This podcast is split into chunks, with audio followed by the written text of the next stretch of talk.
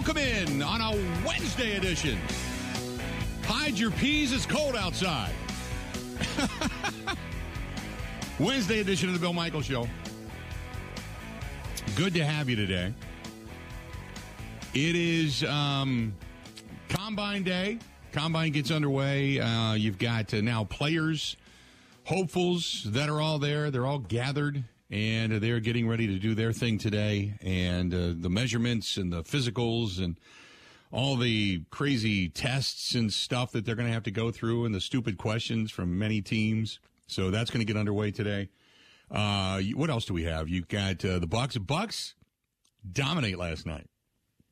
Uh, I do have one issue with the Bucks, but that's it. Other than that, they had a, a terrific performance last night. Now they've got the back to back, and uh, we'll see if they can do that again before playing Chicago and then heading off on the West Coast uh, swing.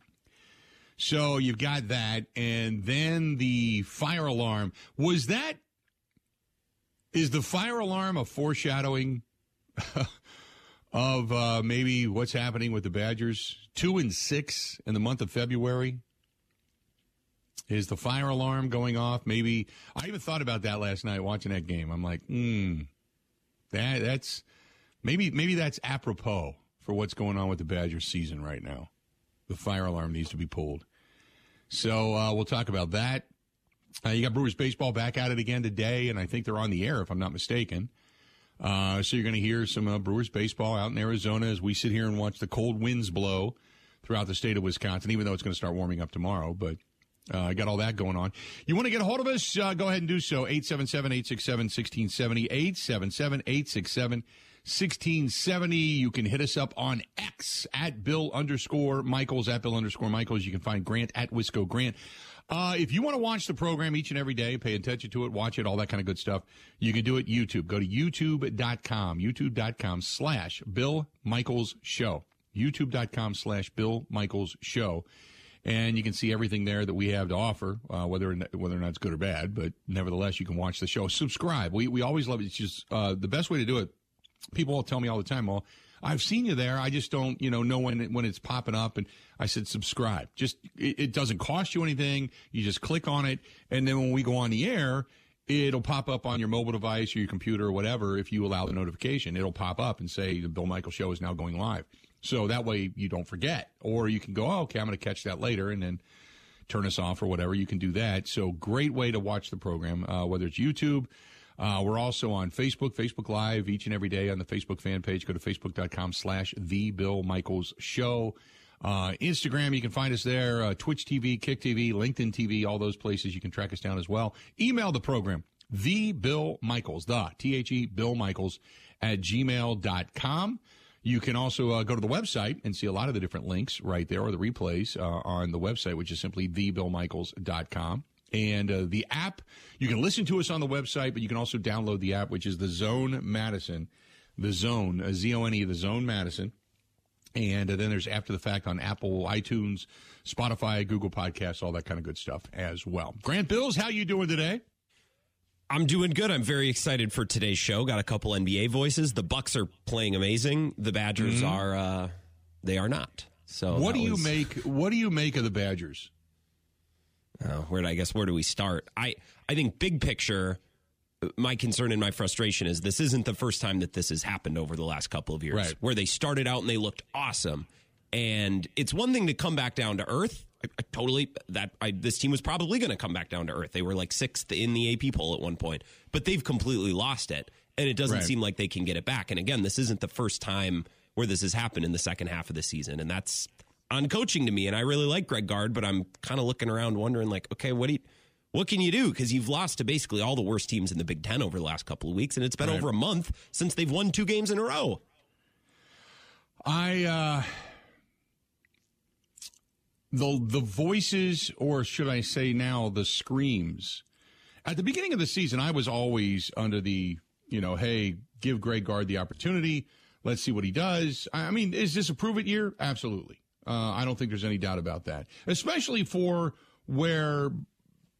And I hate to go back because you don't want to go in comparison, but it's true. I mean, we're both at the program. Each and every year, it was always in the top four of the Big Ten. Each and every year, it was always in the tournament. Uh, there was a level of expectation by the time Bo left. They were at the highest of highs.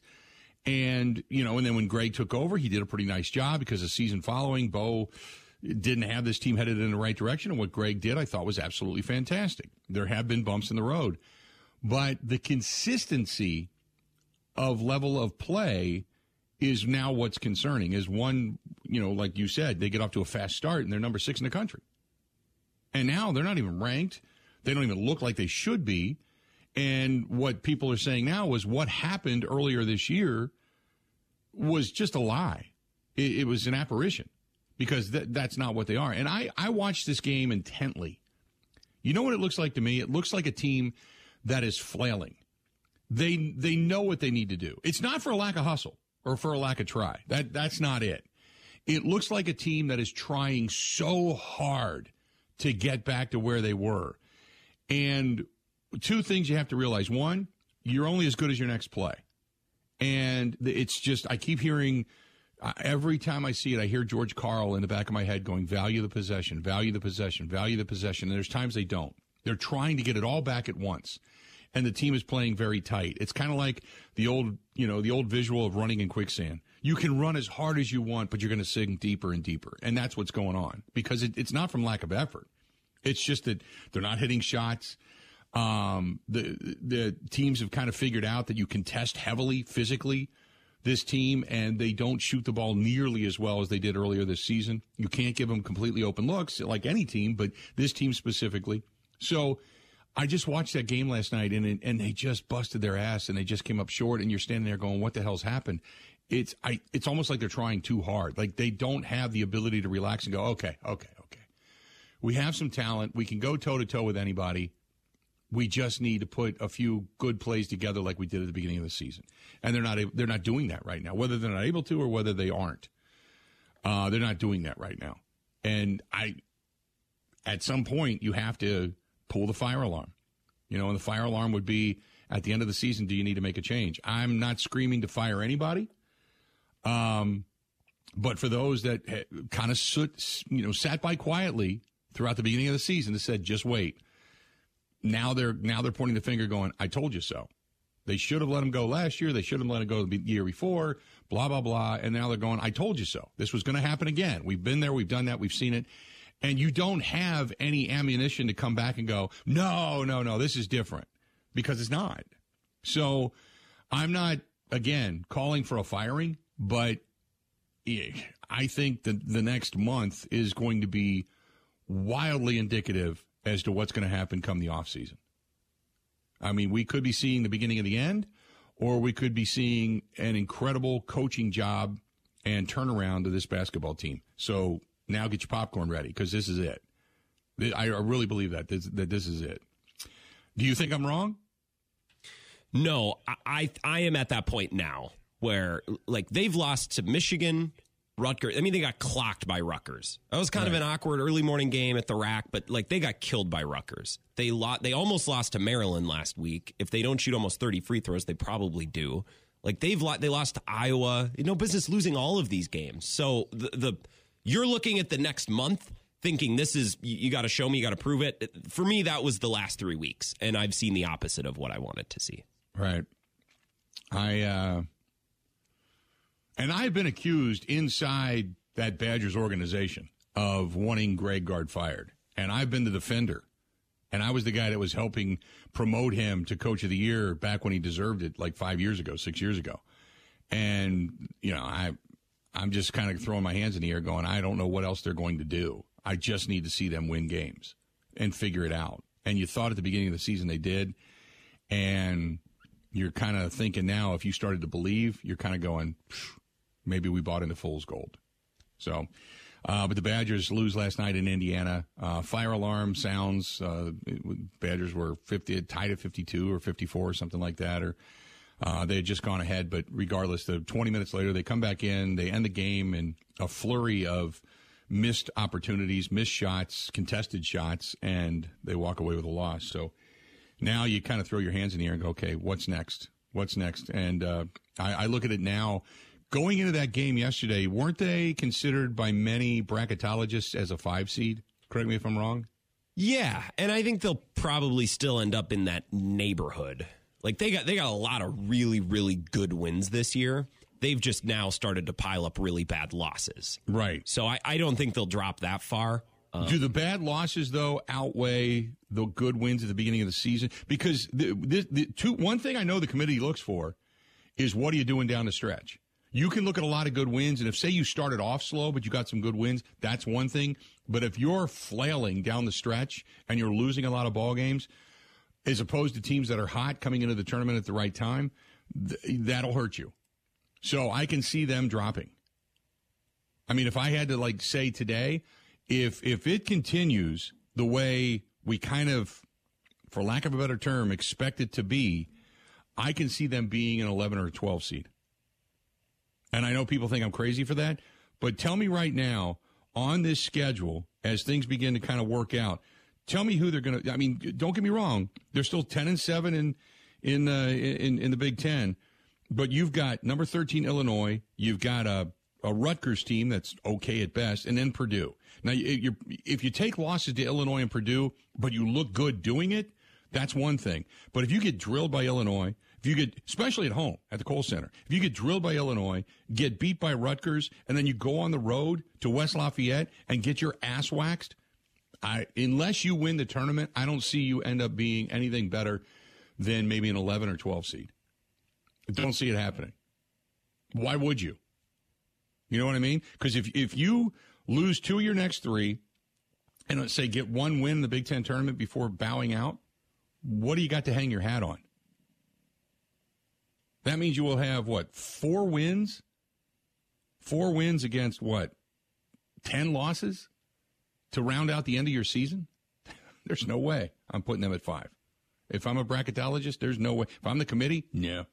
It, it's going to be like a participation trophy. Yeah, you did okay in the Big Ten. Here you go. We'll give you an 11 or 12 seed. You can be the 12 5 matchup and hope that the 12 5 magic kind of falls upon you to get that upset win. That's what I can see. Otherwise, why would you do it? Because if you can't pull yourself out of the nosedive now, what makes you think that you're suddenly going to do it in the tournament and you're going to be rewarded for it? I don't think that happens. I can, and well, who knows? We'll find out. Maybe we do a little bracketology next week as we, uh, you know, grab a couple of different uh, grab a couple of different analysts, we'll say, and try to get them on the program. But I do you think I'm wrong there? Do you think they end up higher than that? I think they end up higher than that. I don't think you're wrong that this Badgers team is in free fall and they're struggling. I, I just think it's a lot more. It's a more stable equation for how these things are and i don't pretend to understand all the math of it but it's yeah. pretty hard to go from a 5 to say a 12 in a matter of like 10 or 12 days. We'll see. I, I, I don't know. There's a lot of, se- I mean, there's not that much season left, but there are some significant games remaining. So we'll have to wait and see. I think that, that looking at this going back a week, and you've got what, uh, the loss to Iowa, the win over Maryland, the loss to Indiana. I think they're looking at this team going, ah, they're a five seed and they'll get some wins down the stretch. And now you're looking at it going, this team's just, it's, it's flailing. It's, it's, it's not the six seed that we thought it was. They're getting the benefit of the doubt for what they did at the beginning of the season. But ever since that loss, that, that tough loss to Nebraska, something happened to this team. And maybe it was, and I always say, look what happens after a bad loss and see how you rebound. And they haven't.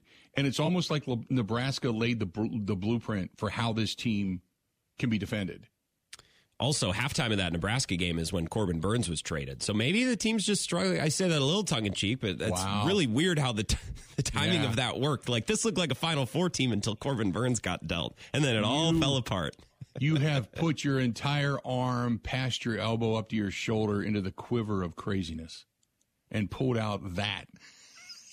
I love it. I love it. It's all connected. But, yeah, but but wow, the yeah, there you go. That's I never thought of it in that particular ilk, and uh, I, I now I'm I'm probably going to have to see a tarot card reader to to figure this whole thing out. My life is completely upside down now. I had no idea that there was so many different things celestially around me that made that big of a difference in our lives, but apparently it does. So if we could just get Corbin Burnes back in some way, shape, or form, I think the Badgers could win a national title.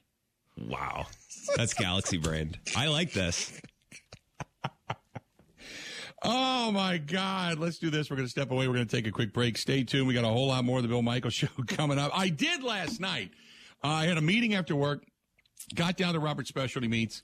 I got home too late. I couldn't have the uh, the Al Capone roast. Uh, ended up eating on the road. But uh, tonight, yeah, boy, yeah, boy. That's uh, I am uh, got some work to do at home, and I got some new toys here in the studio that I'm going to play with a little bit. But the Al Capone roast is my future. Went down to Robert Specialty Meats last night and and face first. So I'm uh, looking forward to tonight. Tonight when I get off the air, I got one meeting. I got a little bit of work to do. Uh, I got to run out to, it's a face to face meeting, so I got to run out and then I'm going to get home. I got some cleaning to do. We got, I, I believe we still have Helio Castroneves in studio tomorrow, so I got to clean my house up a little bit. So I'm going to do a little bit of that, sit down, eat, make the whole house smell like good meat. And, uh, and then I'm going to sit back, relax. That's my night. And you can do it too. Robert's Specialty Meats in Waukesha. And don't forget, as uh, baseball season approaches, tailgate season approaches. That means you can stop down and get a lot of the specialty uh, sausages and stuff that they do, or the ribs on a stick, or the garlic parm chicken skewers. So much good stuff down at Robert's Specialty Meats, and they cater. Don't forget about that as well. And by the way, they also get in fresh, uh, fresh seafood too. So don't forget about that. Stay tuned. More the Bill Michaels. This is the Bill Michaels Show on the Wisconsin Sports Zone Radio Network.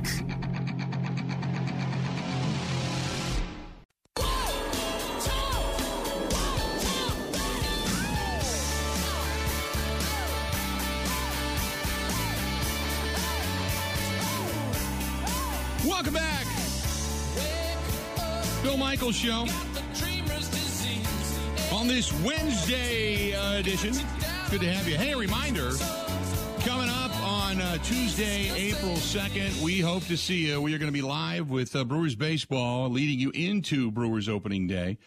Talking a lot with our buddy Chuck Freeman, uh, Kevin Holden from CBS 58. We are going to be at Steny, second and national in Walker's Point. It is a rite of passage each and every year. Come on down and join us, and then head on, over to the ballpark uh, on their shuttle after the fact, or just come on down and then drive over to the ballpark. Doesn't matter, but just come on over and say hi and uh, talk a lot of baseball and just enjoy the uh, the festivities early on, early in the day, early in the day. Come on by and say hi, and uh, we're going to be bringing you all the uh, all the predictions and prognostications and analyzation of the Milwaukee Brewers, uh, especially because they open up on the road. They've got New York on the road, then they come back home to face the Twins. So we'll already have a few games under our belt by the time we get to opening day. But uh, Tuesday, April 2nd, make it a point, take off work, pull the kids out of school. I never uh, sanction that, but that's one of those days. That's a rite of passage for many kids in the state of Wisconsin and for us that have grown up type of thing.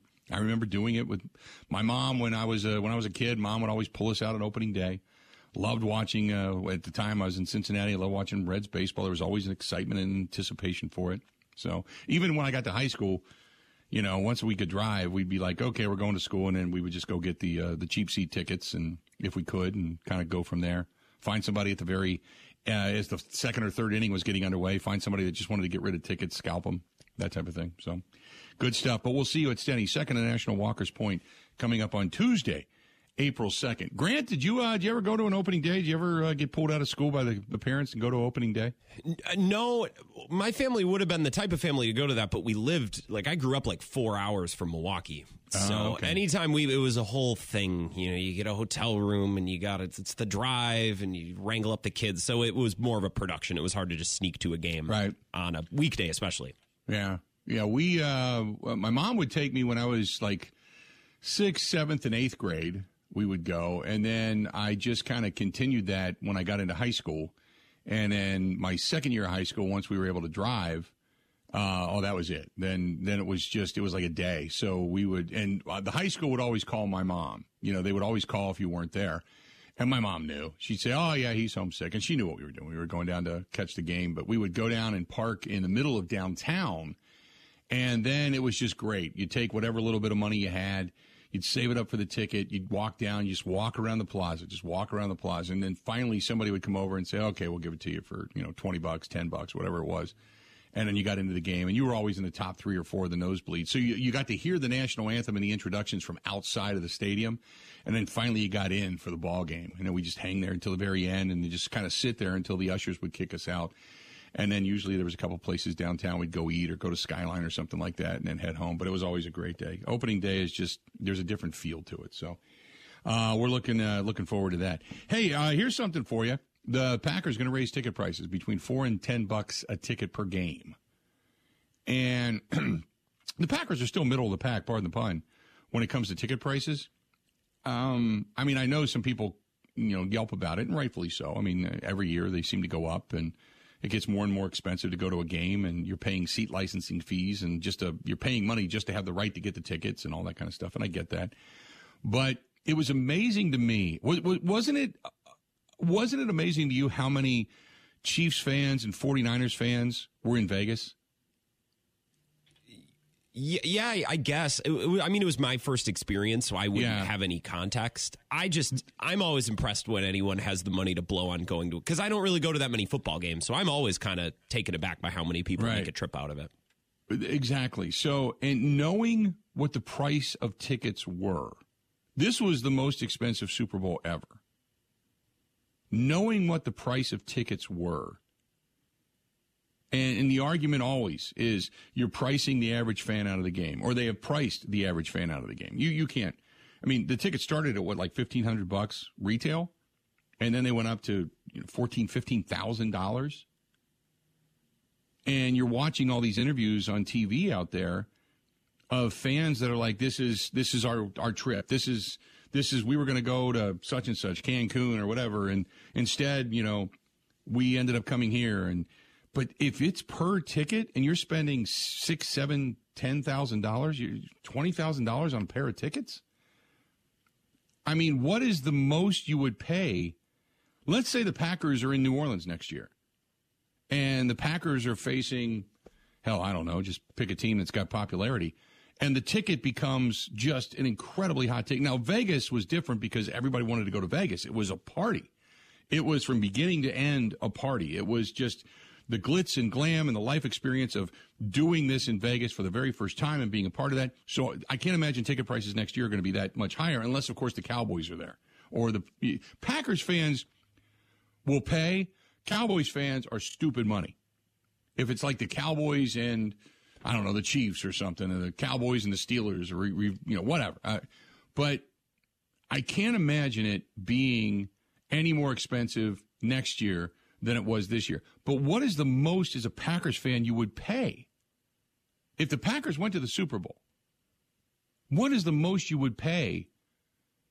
And maybe I'm not talking, you know, maybe there's CEOs of companies that are that are out there. I mean, you know, I'm not talking to the average fan, I guess, at this point. I'm talking to the, you know, the CEOs and the people that have that kind of discretionary income to say, I'm coming, I'm on my way. But it never seemed like, you know, you saw a bunch of people walking around in oversized jerseys, you know?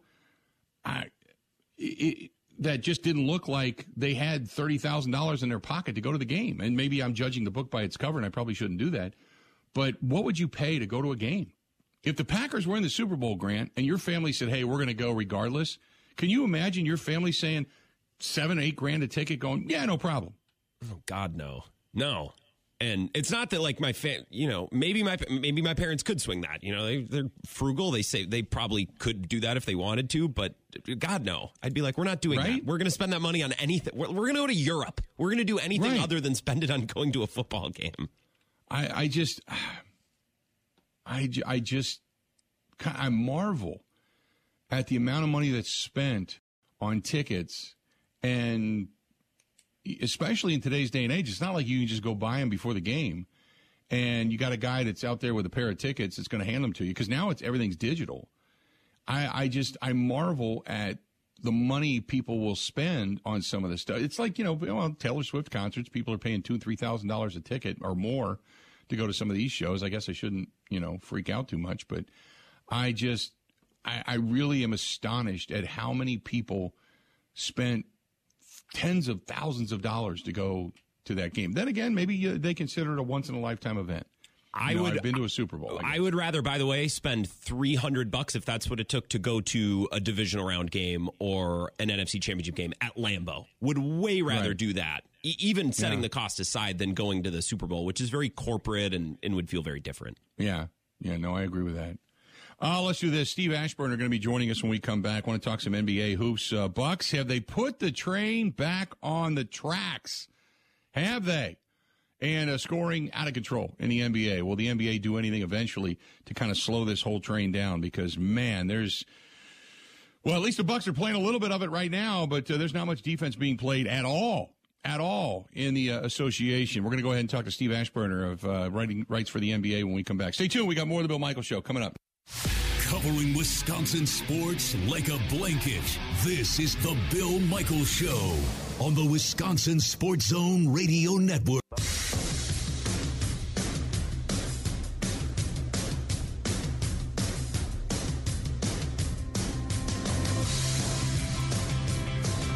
Good to have you back on this uh, little bit of a frigid Wednesday. And in the month of February, it's this is the norm. And instead, it's kind of an apparition because yesterday was 71 degrees. Tomorrow's going to be in the uh, mid 40s, and we'll be back up to 65 by Sunday. So, man, uh, what a what a roller coaster of uh, of weather we have going on right now. Welcome back to the program. Good to have you on board, uh, Steve Aschburner of the NBA, and he is a longtime friend and writer and such, and uh, talk a little Bucks and everything else. Joining us on the hotline, Steve, how you been? I'm good, Bill. Thanks for having me back on. Absolutely. So let's. Uh, I want to start first and foremost with what because you and I have not talked since the Bucks made the coaching change. Give me your thoughts on Adrian Griffin and then the change for Doc Rivers, what Doc Rivers had to say about the organization, and then obviously the slow start and seemingly now like they've put the train back on the tracks. Uh, yeah, well, that's a lot to uh, get our arms around. I, um, you know, it just seemed it just seemed for a while there, and and maybe it's calming down now, which I think is a great thing. But for a while there, there was way too much drama coming out of uh, Milwaukee via the Bucks. Um, I told somebody this is you know the, the most the most angst out of Milwaukee since Laverne and Shirley broke up. I mean, it's really not a um, a good look or a, a proper sense of priorities, um, and very unbucks like. I mean, they're you know they're one of those flyover markets, right? Um, mm-hmm. And I, I can say that because I went to school there and I lived there for 11 years. I mean, I love Milwaukee, but you know, they, they there's always that chip on the shoulder, and yet they're getting plenty of headlines for what hasn't been going right. And then you mentioned, you know, the hire of, of Doc Rivers. Well, I don't look at as unseemly as it was, as awkward as it was to bring in an outside guy in the midst of a season, which is a concern unto itself. I, I thought the bigger concern was bringing an outside guy who'd never been a head coach in at the start of a season for a championship contender, certainly an aspirant and and I I just didn't think that made a lot of sense. I was very puzzled why Adrian Griffin would have been coaching that team, and so the fact that they replaced him, even with 30 victories, um, you know, there's a, there's an old saying, you know, it's it's never too early to fix a mistake. And so, you know, that's what I I felt was being done, you know, and I, I didn't think that Adrian Griffin was being gypped out of anything. I think that there was a, a ample um, sample size of not just one uh, one loss record, but um, you know how he went about his business, how he connected with that team. You know, if if if they they were making a mistake to make a change at that point, I got to think that there would have been more than one or two players that would have thrown themselves in front of that in front of that bus to uh, to make sure it didn't happen. But you know, while you can say nobody really, um, you know, kicked them to the curb, um, you know, nobody went out of their way to, you know, uh, put themselves on the line either. He seemed a little bit uh, in over his head to me. Uh, you know, some guys are great assistants. I don't know. Um, maybe I would need more time, but I don't think they have the time to fiddle with. I think I think you have to if you have a gut feeling that a change was needed, you had to make the change. And defensively, they were abysmal um, for reasons that might have to do with coaching, might have to do with personnel. Um, they're at least trying to fix that now under Rivers. Everybody knows what the issues are with the Bucks. Now they have an opportunity to go forward with what remains. I think there's enough time, if they are for real, there's enough time to uh, to peak towards the playoffs and and hit that running. Veteran teams have that luxury, but they don't need all 82. And I think that's the, the situation the Bucks are in. Did, should we have taken when when Terry Stotts left after they assembled that coaching staff and Stotts said, "Nah, I'm, I'm I'm out." Should we have taken that as kind of like the salvo over the bow to say, "Hey, there's something that just isn't right behind the scenes in this"? I don't know. I'd have to hear something from Terry himself. I mean, that could have been eighty percent on him. You know, where he just decided I've been a head coach. I don't want to go back into the uh, lieutenant seat.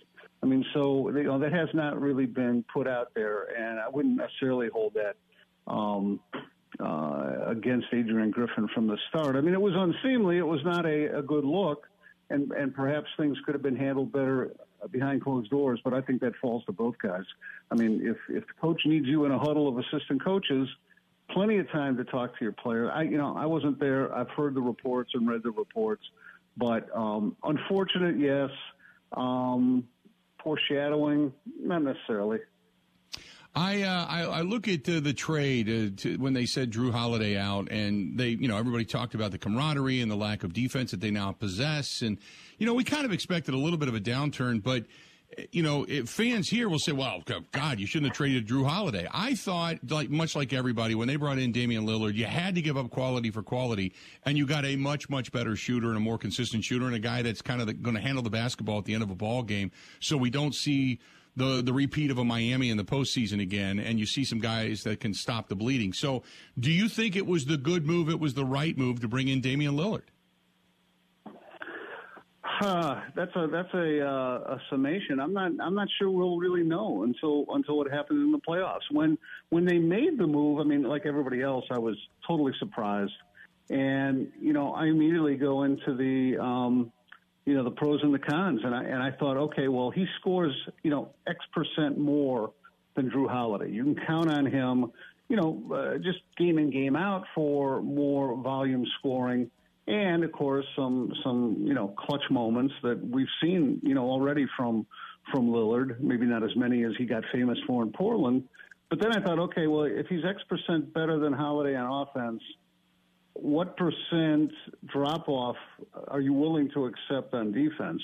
And I felt at the time that they could they could miss Holiday more than they would thrive with Lillard. And then when Holiday ends up with the number one rival, I mean that to me that was a dark cloud. That was that was something that you know, oh, this could be a problem, and I think it remains uh, that. It looks like it's a problem for the Bucks that Jrue Holiday is in Boston. Now, Boston might be rolling even without Jrue Holiday. If Holiday were in L.A. or Miami or you know New Orleans, wherever. But um, I mean, it's a concern because it took a, a it turned um, you know what had been a, for several years a, a fairly good uh, side of the ball strength for Milwaukee. Its defense, and it has really exposed um, that as you know the number one problem. So um, it was it was a lot to give up, and um, that in in giving it up, you know, giving Holiday up, he ends up, you know, roundabout going to the Celtics. Um, yeah, I wasn't sure that, that Lillard's presence would outweigh that. Uh, I want to go to where they are now. This team uh, has started out the second half of the unofficial second half of the season uh, kind of hot. They've actually looked relatively impressive. Now, beating Charlotte's not yeah. overly impressive, but they looked good against Minnesota certainly, and then uh, have now put three wins together. Do you think it was just a matter of time for just Doc to get philosophically in there and say, okay, the structure is this, and this is the way we're going to do things, and now they feel better about it, or, or is it just the fact that now the guys look at the the something game stretch and go, okay, now we got to buckle down because we got the postseason coming? Well, I mean, obviously he's he, he's going to be able to establish himself more um, with more time there. I mean, it probably would have helped if he didn't coach the uh, the Eastern All Stars because he could have spent even more time sort of locked in and focused on what he wanted to do. But it, you know, he's a talented guy and he's able to uh, to multitask. And, and and coaching at All Star Weekend is not the most taxing duty anyway. And uh, so no, I think I think the time is is the biggest thing. I mean, I don't know that that's going to solve. I don't know that hard work is going to solve all the issues for the Bucks um, defensively. I think that that you know, in terms of their roster construction, I think that they're a little bit light on um, athleticism. They're obviously an older team. Um, I think the one, two, and three positions, you know, are often um, liabilities defensively, and so you know. Granted, there are teams that don't have elite defenders in those spots um, around the league, and they, they have to make do with what they have. And I think I think the Bucks are are starting to do that. I think they're starting to play, you know, as a group defensively in a way that can maybe hide some of the individual deficiencies. You know, whether it's whether it's Lillard or you know Khris Middleton not being as as sprightly as he used to be, or whatever it is. And so, you know, if if if that gets it done, that's great because they certainly can put the points on the board. They have a great uh, all around defender in in Giannis and and Brook Lopez at age 35 is you know still a formidable formidable force uh, in the paint. So. You know they might have enough. They just they just needed to really get going. Is it just the uh, the Celtics world and everybody else is breathing air in it till the end, or do the Bucks, if they put it all together, have a legitimate shot at knocking off Boston? Well, I mean, a team that's that's done it, a team that's been to multiple playoffs, they always have a shot. I mean, I say Boston is my favorite, um, uh, my pick to to go to the finals from the East. I, I think they might be the pick to to win it too. But um, you know, you get into a series, you know, several best of seven series um, an injury here or there. If you're the luckier team and the other team is not, I mean, many things can happen. So um, it's just a matter of you know how many of the you know you're gonna have to play uh, Boston and well, it's muddled enough in the East that maybe it's not as clear anymore. It used to be the top three were those two and. Uh, and Philadelphia, but but Cleveland is you know a problem, and the way they're playing now. So um, yeah, I mean you're gonna you're gonna have a tough road, I think, on both sides. Um, yeah, sure. The Bucks have the experience. You got Giannis Antetokounmpo. That's a you know a great advantage almost every other team on almost every other team. But um, yeah, I, I'd I'd be wary of the Celtics. And you know what? Given Milwaukee's history with them, the Miami Heat, um, you never want to take lightly. Right. They can they can spoil a whole season for you. Again, yeah. Let me ask you this: Have we seen Giannis? Because we kept waiting for because we kept saying every year Giannis is going to shatter the ceiling. He's going to go through this, and he got better each and every year. Have we seen Giannis now kind of reach this is what Giannis is status? Well, um, all at once, maybe. You know, I mean, I think that he's at a point where maybe some of the um, you know, jaw dropping, um, two strides down court and, and slam over three guys. That sort of, you know, highlight play might, there might be less of that. I mean, 10 years in, I mean, come on, that's, you know, and, and what is he now? Is he, uh, 28, yeah. 30, 29, something? So, you know, I mean, that, that's just naturally going to diminish, I think, e- even just out of self preservation he might want to factor that in. Not that he's going to play cautious, but you certainly don't want to put yourself in harm's way. But in terms of you know developing more of a go-to move, um, you know being uh, better in his shot selection, um, smarter when it comes to offensive fouls. We're seeing some of that now.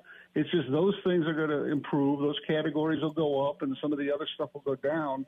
And the total package, I mean, he still may be just as effective um, but in terms of maintaining all that, that sort of uh, intimidating um, athletic ability and just, you know, breathtaking uh, highlight play, I mean, it may be a little bit more, um, you know, playing with his, his brain rather than, you know, just his body. Real quick before I let you go, Steve, I got to ask you the uh, scoring uh, crazy right now in the NBA. I saw Kevin Garnett talk about how LeBron has ruined the NBA and the All Star game, and there's a lot of things going on. And uh, you, does the does the NBA have an issue, and is it correctable? Oh, I think it's definitely correctable, and that I guess suggests I think they do have an issue. I think that they have neutered defense. They have they have made it. Um, almost impossible to hold teams, you know, under 100 points uh, unless that team is contributing with a really cockeyed shooting night. It's it's. Uh, I don't like it. I think it's. I think the game itself, the biggest to me, the biggest flaw is it's three point crazy, and and it's just not entertaining to me. And I, you know, I'm older than the average fan, so uh, you know, I'll, I'll I'll concede some things, but it's not entertaining and it's not distinctive to watch guys hoist three pointer after three pointer. To me, the beauty of the mid range game is you had so many famous players whose style you could you could tell. I mean, kids in driveways would imitate certain shooting motions. I mean, Bernard King was different from Dominique Wilkins, was different from Julius Erving, was different from you know Chet Walker to go back to a really old time. I mean, everybody had their, their pump fakes and their their moves and their baby hooks and this and that. To me, guys shooting three pointers pretty much look the same, and and whether they make them or not. And of course, a good a good night and a good season is missing six out of ten. So you're seeing a lot more missed shots. Well, what happens on those missed shots? Do they kick out and become transition baskets because they're long rebounds? It's just like we have to sit through more failure. In essence, you know, we accept that a, a 300 hitter in baseball is going to going to make an out seven times. Well, now we have to accept that a good shooter in basketball is going to miss six out of ten, and it's just it's not as interesting to me as seeing. You know, I don't need to see guys slogging in the paint or in the post. You know, bang, bang, bang, and then oh, oh, a little layup. You know, he turns around, he does it although I love watching the big men play, but it's that it's that mid range, which is you know okay, we get it. Coaches and analysts can do math, and they've wrung the the two the, you know the two pointer with the lower probability out of the game. But it's it's an entertainment uh, vehicle too, and I think it is less entertaining. It is to me. Steve, always great to get you on. I appreciate it. A wealth of knowledge. We'll touch base again as the season winds down. Okay. You got it, Bill. Thanks, pal. Talk to you soon. There you go. Steve Aschburner, Uh, Ash NBA, A-S-C-H NBA over on X. You can get his stuff there. Man, what a, what a wealth of information. More of the Bill Michael Show coming up now. Covering Wisconsin sports like a blanket. This is the Bill Michael Show on the Wisconsin Sports Zone Radio Network.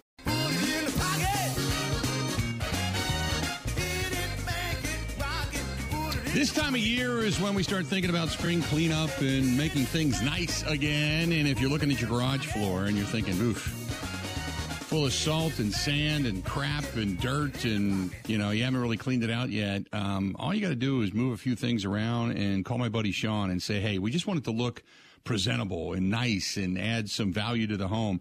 That is epoxyflooringdoneright.com. That's epoxyflooringdoneright.com. Call them 262 443 2852 and they did uh, they did my gym uh, uh, some years back, four years ago, when I ended up almost six years now when I bought the house, and uh, man, they did a fantastic job. Did an, an unbelievable job downstairs. I got to, I still, I've been saying it for a long time. I got to put some pictures up of them actually doing the job, but they did a wonderful, wonderful job. And now it's actually something that people talk about when they come over and look at the house and just kind of walk through the house, so to speak. So uh, epoxy flooring done right. They do epoxy, they do polyurea coatings, and the best part about it is they're right here in Wisconsin. They're not an out of state company. So make sure you get somebody from inside the state of Wisconsin uh, and, and that way, it, God forbid anything go wrong, they're here. I've had so many people tell me they did it from an outside company, whether it's over on the uh, western portion of the state that went into Minnesota or over into Iowa or somebody from Illinois. And then when they have a problem with it, it's not what it's supposed to be. It scratches, it nicks, it's terrible. And then they don't have a way to get them to come back into the state to replace it because you can't sue them. So, uh, Sean, he's a guy that says, Hey, I'll be right over. I'll get to you. You know, look, uh, they've got a great list of clients, but I'll get over. We'll get it fix. No problem. If indeed there's a problem, but he's done it. I mean, like my floor did it fantastic. Fantastic. That's epoxyflooringdoneright.com. Epoxyflooringdoneright.com or call him 262 443 2852. 262 443 2852. Uh, a guy from uh, here that does good. I don't know if you saw this, but uh, Kansas and Lance Leipold, who used to be the head coach at UW Whitewater, have agreed to a contract extension. He's now making more than $7 million a year. How about that? Puts him in the top three, top three average salary bases in the Big 12. He uh, has gone to back to back bowl seasons at Kansas, and the school now has prioritized keeping him uh, because we all know, I mean, we just assume Lance's, you know, star is rising each and every year because of what he's done. Whether it uh, was it, you know, obviously at uh, UW Whitewater, and then going over to Buffalo and making that program viable, and now what he's done at Kansas. And remember that scene in Kansas when they got the big win and they tore the goalpost down and they were marching them down the street and throwing the goalpost into the lake. Lance has done a fantastic job. So, congratulations to Lance Leipold. Now seven million bucks a year. I got to ask him for some Kansas gear now. You can afford it. good, good stuff. One hour down. We got a lot more yet to go. Don't go anywhere. Anywhere. More of the Bill Michael Show coming up next.